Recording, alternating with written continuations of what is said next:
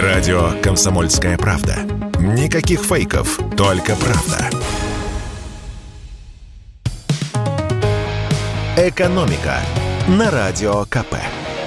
Здравствуйте, дорогие радиослушатели! В эфире наш ежедневный обзор самых интересных экономических новостей. И начнем мы с нашей личной экономики. Как известно, кто хорошо работает, тот хорошо отдыхает. И судя по всему, работаем мы с вами в этом году очень неплохо, потому что график труда и отдыха на 2023 год, который утвердило правительство, выглядит очень симпатично. Праздники удобно выпадают на субботы, воскресенья, пятницы и прочие понедельники, а потому удобно стыкуются с выходными. Самое главное, что в следующем году нас ждут аж две порции удвоенных выходных. Отдыхать по 4 дня будем с 23 по 26 февраля, а также с 6 по 9 мая. Все потому, что нерабочие праздничные дни 1 и 8 января в следующем году выпадают на воскресенье. И чтобы праздники не потерялись, их перенесли на пятницу 24 февраля и понедельник 8 мая. Что касается новогодних праздников, то приходить в себя после этого тяжелого, мягко говоря, года будем 9 дней. С субботы 31 декабря по воскресенье 8 января. И лишь один праздничный день в следующем году не удастся объединить с выходными, чтобы отдохнуть хотя бы 3 дня подряд. Это 8 марта, которое выпадает на среду. А еще интересную новость подкинул нам Всероссийский центр изучения общественного мнения. Почти треть россиян уверены, что после ухода иностранных компаний товары станут хуже. Был у нас Макдональдс, стал вкусно и точка. Был Starbucks, стал Stars кофе. Бывший российский бизнес иностранных компаний обретает новую жизнь. И у россиян есть большие сомнения, что она будет лучше прежней. Это и выяснил Всероссийский центр изучения общественного мнения. Социологи задали россиянам вопрос. После продажи иностранными компаниями бизнеса в России качество товаров становится хуже, лучше или не меняется?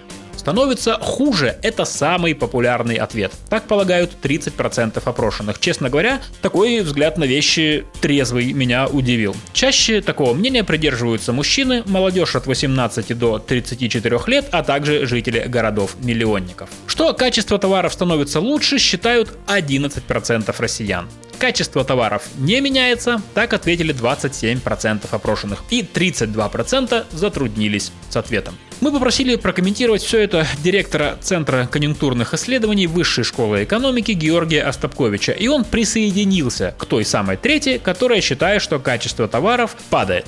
Пессимистичное ожидание он объясняет двумя причинами. Во-первых, часть людей просто привыкли к этим брендам, им сложно отказаться от тех же айфонов и перейти на другие модели телефонов. Или покупать вместо привычного Bosch китайские или российские марки.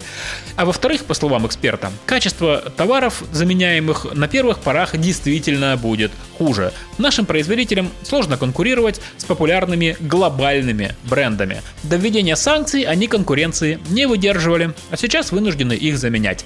Но у западных компаний отработано все до мелочей. Менеджмент, поставки, рецептура, технологии. Нашим тоже нужно добиться, чтобы все работало как часы и выходить на достойное качество. И пока этого не случится, нынешние продукты в общей массе, по словам эксперта, будут хуже. Ну, например, ушел с рынка Рено. И что мы будем делать? Рено? Конечно, не будем. Да, мы можем заместить автомобиль, но за счет упрощения.